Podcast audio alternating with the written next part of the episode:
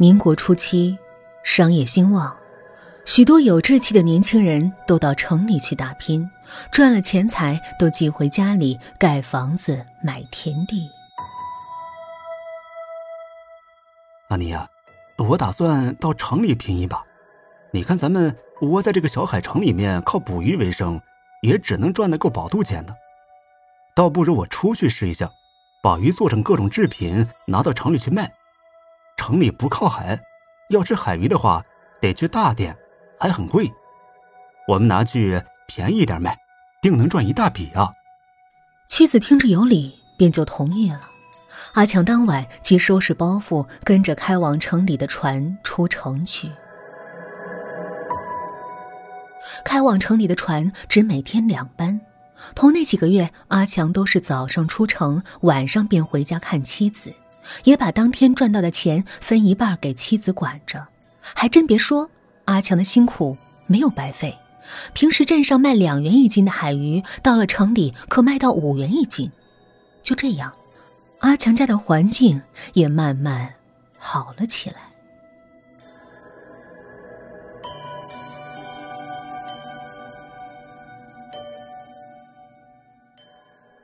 这天。妻子如往常般等着阿强，可等到快深夜了，还不见阿强回来。邻居见状，都劝他先回家。阿妮也只好听劝。第二天清晨，忽就听着邻居火急火燎的敲他家的门：“阿妮，阿妮，快起来啊！不好了，我家老头说昨天起风了，昨晚过海的船有些。”阿妮听后惊诧万分，泪水如洪流般哗哗而下，边哭边喊着丈夫的名字，发疯似的向海边冲去。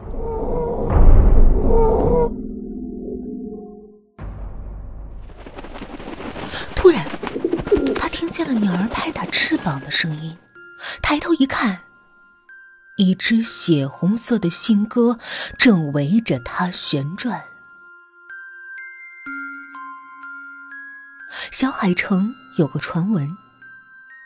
许多年前，一位道士经过此地，见此城与世隔绝，若海上有个意外，也不知怎么联络家人，便写了一道符咒，变换出一只全身血红的信鸽。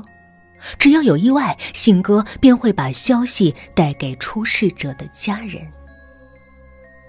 阿妮似乎感应到了什么，伸出双手，信鸽。停在了他手上，果然脚上夹着一封信。他急忙打开，一行字歪歪扭扭的写着：“阿尼呀，海上突然起浪，急上此信。今晚若没见我回来，便是已经遇难，勿念。”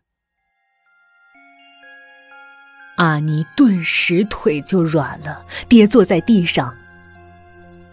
转念去想，丈夫可能还没死，可能被救起了呢。她就这样坐在海边等了一晚上，但一天、两天、三天，许多天过去了，阿强依旧没有回来。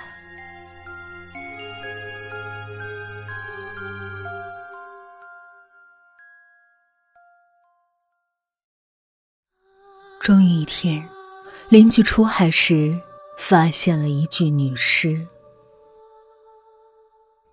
阿妮自尽了。邻居们好心的帮她埋了尸体，立了个碑。许多年后，镇子要搬迁了，城里的拆迁队到镇上施工。徐总，这里有块墓碑。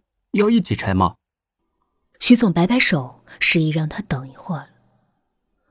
男子缓缓的走到墓碑前，顿了顿，脱下帽子，深深鞠了一躬。